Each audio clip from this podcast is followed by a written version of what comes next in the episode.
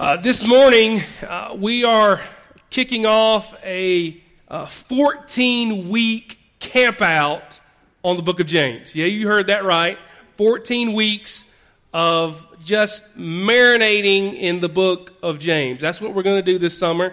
And so, uh, as you're going to vacation and all these things, you feel free to come on in and come out, and we'll still be in James. And so, uh, um, but I, lo- I love this book, of, and it's a series. It's a series based on a, a series and study by Rick Warren, who you're from, probably familiar with from Saddleback Church, wrote Purpose Driven Life. Um, but I'm excited about it. James is, is one of the most practical books, uh, certainly in the New Testament, but maybe in, in all of Scripture. It is a how to manual for the Christian life. And this morning, we're going to look at how to profit from our problems, how to profit from our problems. I don't know about you, but when I'm writing someone, whether, you know, uh, I don't know when the last time I've sent a letter, but a letter or an email or a text, and I need to address an issue with someone, I kind of like to ease into it. You know, like, how you doing? How's your family? What's been going on? And then I'll slide in, you know, well, let me tell you about this is my problem. I like to slowly get to the issue. I, you know, and if I'm talking to somebody, I like to use the sandwich approach. You ever heard of the sandwich approach? So you first begin with a positive, and then you then you slide in the critique, and then you end with a positive. So they started out feeling good, and they end feeling good. Um, you know what, James? He doesn't do any of that. He's like, he's like, this is. I'm writing the letter. Here I am. Bam. Verse two. He says, "Consider it pure joy, brothers and sisters." Whenever you face trials of many kinds. Sure. How'd you like to get a letter like that? Hey, my name's Alan. Consider it pure joy whenever you face many trials. You got problems? Be happy. What in the world? Well, the key phrase is, is because you know. James goes on to say, Consider it pure joy, brothers and sisters, whenever you face trials of many kinds, because you know. What do we know? That the testing of your faith produces perseverance. You see, our attitude is determined by our understanding. Rejoicing is not just a positive thinking, but it's based on some facts of life. And so here's some facts of, that I want to share with you about trials and problems and difficulties. The first thing is trials are inevitable. Scripture doesn't say if you encounter problems, consider it joy, but whenever. So count on it. You're going to have problems. If you don't have trials, you need to maybe check your pulse. Peter said, uh, Jesus said, in this world you will have trouble. Peter said, don't be surprised when you have problems. Count on it. Problems are not an elective in life, they are a required course. You don't get out of them simply by saying, you know, I don't want to have problems. Nobody is immune. The other thing about trials is that trials are unpredictable. Uh, James says, whenever you face trials, the word face in, in Greek literally means to fall into unexpectedly. To fall into unexpectedly. It's the same word used in the story of the Good Samaritan, where the man fell among thieves. It was unexpected. Trials are not planned. We seldom can anticipate the problems we're going to experience in life. That's probably good because if we could, we'd run the other way, right? If we knew the problem was coming, we'd go the other way. And we would then miss the benefit of those problems. You don't, we don't plan to have a flat tire. We don't plan to have a crisis. They're unplanned, they're unpredictable when we least expect them. That's kind of what makes a problem a problem often it's inconvenient when you fall into it suddenly. Third thing is trials come in all shapes and sizes. There are many kinds of trials. One thing about problems is you don't get bored with them. There's a wide variety of them. Listen, have you ever tried to match paint? Taken a, a sample and tried to go match paint? The word in the Greek for many kinds is literally multicolored multicolored. There are problems of many shades and varieties. They vary in intensity, they, they vary in variety, they vary in duration. Some are minor inconveniences, some are major crises. We have all kinds uh, shapes of problems. The fourth thing is this trials are purposeful, they have a purpose. Pain can be productive, pressure produces, suffering can accomplish something. It has value in our lives. The first thing it, it produces is trials purify my faith. In our scripture, he used the word testing, as in testing gold and silver. You, you heat them up until hot, until the impurities would, would melt off, burned off. Job says this He said, He has tested me, God has tested me through the refining fire, and I have come out as pure gold. The first thing trials do is they test our faith, they purify us. You know, Christians are a lot like tea bags. You don't know what's inside of them until you drop them in hot water. Then you know. Your faith develops when things don't go as planned. Your faith develops when you don't feel like doing what's right. It purifies your faith. Christians are like steel. When they're tested, they come out stronger. Problems purify our faith. Trials also increase our patience. The testing of your faith develops perseverance. He's talking about staying power, not a, a passive patience, but staying power, endurance, the ability to keep on, the ability to hang in there. The, the Greek here literally means the ability to stay under pressure. We don't like pressure, and we do everything we can to avoid pressure. We run from it, we take drugs, we drink alcohol, we go to Disney World, we go to Legoland, anything to get away from pressure. Sometimes when we go there, we find pressure. But God uses problems in our lives to teach us how to handle pressure, how to never give, give up. You know, we often joke about um, not asking God for patience because He'll give you something to be patient about, right? But how does God teach you patience? By everything going your way? No. God teaches you patience in traffic jams. And, uh, I mean, not in matter, but I mean, in grocery lines. Go to BI-LO on Friday or Saturday. Have mercy. We, he teaches us patience in the waiting periods of life. Listen, we live in a we live in a comfortable, convenient society. Everybody wants it now. If you can't have it now, well then just forget about it. Endurance today is a rare quality. Vince Lombardi said when the going gets tough, the tough get going. We don't celebrate enough the fact that we are here. You hear me? We don't lift up those of us who just simply haven't given up. It's easy to give up. And you might get applauded if you do. Well, you tried. Good for you. Good for you. You tried. That's good. No, we need to celebrate and praise those around us who have kept going, who haven't given up. Trials also sanctify our character. They make me like Jesus. They help me mature. They help me grow. Uh, the scripture says, Let perseverance finish its work so that you may be mature and complete, not lacking anything. See, that's God's long range goal. His ultimate purpose is maturity. God wants you to grow up. He wants you to mature. In the Christian life, character is the bottom line. So many Christians I talk to have absolutely no idea of God's agenda in their life. They don't know what's happening, and as a result, they are overwhelmed by their problems. God's number one purpose in your life is to make you like Jesus. God is much more interested in building my character than in making me comfortable. I'm going to say that again. God is much more interested in building my character than making me comfortable.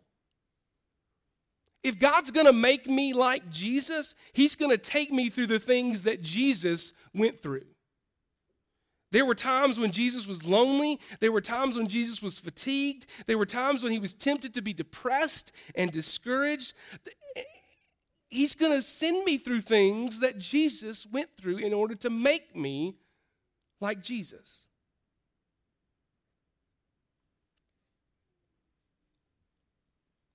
One of the ways that he helps me do that is through the circumstances of life. You know, here's where James hits it right on the head. So many Christians I come across, everything, they say everything was going great when I first decided to believe. Then all these problems came. Maybe God doesn't love me. Maybe I'm not a Christian. Maybe I'm not really saved. Maybe I've missed the boat. Let me tell you something. You are exactly where God wants you to be. You're in a character course. We looked at this verse a few weeks ago, but Romans 8:28, we know that all things work together for good. Not all things are good, but they work together for good if we love God and are called according to his purpose. And the secret of Romans 8:28 is 8:29. For him he did foreknow, he did predestine to become conformed to the image of the Son of God. Why do all things work together for the good? In order to make me like Christ. Think about the fruit of the Spirit. What are they? Love, joy, patience, peace, kindness, gentleness, self control. How does God teach us the fruit of the Spirit? by putting us in the exact opposite situation. If God wants to teach you love, guess what? He's going to put you around people that are unlovely. If He wants to teach you joy, He's going to put you in times of tragedy and sadness so you'll learn joy in the situation. Peace, God puts you around chaos. The dinner's burning, the telephone rings, the cat uh, chased the dog, the kid's got a dirty diaper. That's where you learn peace. It's easy to be peaceful laying on the beach in Tahiti. Sounds nice. Anybody can do that. Patience through times of waiting. Ephesians says that we are God's workmanship.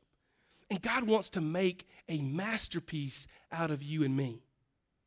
He wants us to be mature and complete and not lacking anything. That's the picture of Jesus, and that's what he wants you to be like. So that's what you need to know. Here's what you need to do. How do you handle your problems? The first thing is rejoice. What? Rejoice? Consider it pure joy whenever you face trials. Now, don't misunderstand what he's saying. He's not saying fake it. He's not saying putting on a plastic smile. He's not saying be Pollyanna. God never asks you to deny reality. He's also, uh, you know, not saying uh, to be a, uh, he's not talking about masochism. Good, I, you know, I get to suffer. Yay, I'm, you know, I just love to suffer. I feel spiritual when I feel bad. He's not, ha- he's not saying having a martyr complex. We don't rejoice for the problem, we rejoice in the problem. We don't thank God for the situation. Why would I thank God for evil? But I thank God in the situation. One of the most misunderstood verses in, this, in the scriptures is 1 Thessalonians 5:18. In everything give thanks, for this is the will of God concerning you in Christ Jesus. If you want to know God's will for your life, it's simple. In everything, give thanks. In everything, give thanks. It doesn't say for everything, give thanks. You know, why should I give thanks to God for cancer? Thank you for that accident. Thank you for war. Thank you that I, I just lost a loved one. No. What kind of God do you think that He is? It says, in everything, give thanks. Why? means we can thank God because we know that He can take even the bad in our lives and turn it around and bring good out of it. I don't care where your problems come from. You may have caused them, the devil may have caused them. They may, may be a problem that our society has brought on you, but the source of our problems doesn't really matter. Because God can use them all for your growth and His glory. So, what makes the difference? The difference is your attitude. It says, consider it pure joy. The word consider means to a, a deliberate look at. It means to evaluate, to make up your mind once and for all. While I'm living in the present, I look to the forward benefit, to the future benefit of this problem. Celebration is a choice. Although I cannot control the circumstances that happen to me in life, I can control how I will respond to them. Viktor Frankl, he was a Jewish psychologist who spent time in the Nazi concentration camp in Germany. He said this He said, They stripped me naked. They took everything. They took my wedding ring, they took my watch. I stood there naked, and all of a sudden I realized at this moment that although they could take everything from me my wife, my family, my possessions they could not take away my freedom to choose how I was going to respond. You choose to rejoice in the situation. Psalm 34 1 says, I will bless the Lord at all times. His praise shall continually be in my mouth. Even when I don't feel like it, even when things aren't going right. Problems, you know, they don't automatically produce blessings. For some people, problems destroy them. You'll either be bitter or you'll be better. And the difference in those two words is the letter I. It's how you choose to respond. Second thing you need to do is pray. Pray. Rejoice, pray. Of all times to pray, pray when you have problems. I mean, heck, that's when a lot of us pray, anyways. When things aren't going right, that's when we pray. But I mean, it, when you got problems, pray. So, what do you pray about? Verse 5 If any of you lack wisdom, you should ask God who gives generously to all without finding fault, and it will be given to you. You ought to pray for wisdom when you're in the middle of a problem. Don't waste that opportunity to grow. Ask God to give you wisdom. Wisdom is looking at things from God's point of view. Pray for wisdom to understand the problem. And the third thing is this trust. Trust God to know what's best for your life. Cooperate with him with his purpose so you don't short circuit the process. That's called faith. When you ask, you must believe and not doubt. That's what James tells us. When you ask, you must believe and not doubt. You know, it's not always easy to have a joyful attitude, a joyful heart in the midst of our problems. Even when you want to have a joyful attitude, it can be difficult. That's why you need to pray for two things wisdom to understand the trial, and faith to endure the trial. You need them both. God says the devil wants to use problems to defeat you, but God wants to use problems to develop you, to grow you, to mature you. Which one will it be? Some of you are going through some problems right now. It's pretty hard. I'm here to tell you that God cares. God loves you. He cares about you. He, is, he, he knows the number of hairs on your head. He knows exactly where you are. He cares. And God has the power to do something about your problem. He could change it in a snap. He's a miracle working God. And so the question is, why doesn't he? Because sometimes there's a greater purpose. The greater purpose is what he wants to do in you. God is more interested in building your character than making our lives comfortable. Once you've learned those qualities, he may be free to remove that situation. But there are some things in life that we're never going to be free from on this side of heaven. There are thorns in the flesh. We will deal with them and carry them, and nothing comes into your life. Here's the thing nothing comes into your life without the Heavenly Father's permission. But there's a fantastic problem. It's in verse 12. I'm getting ahead of myself in James, but it's because it's verse 12.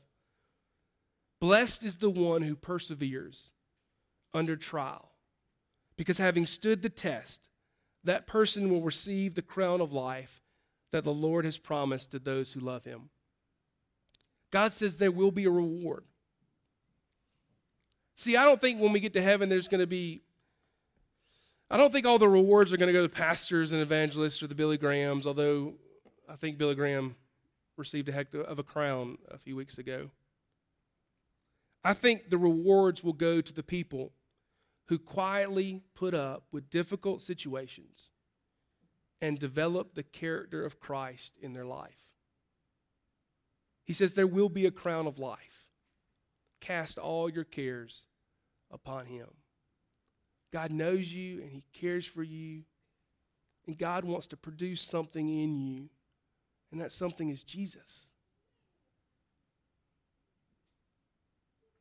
Rejoice, pray, and trust in your Heavenly Father. Amen.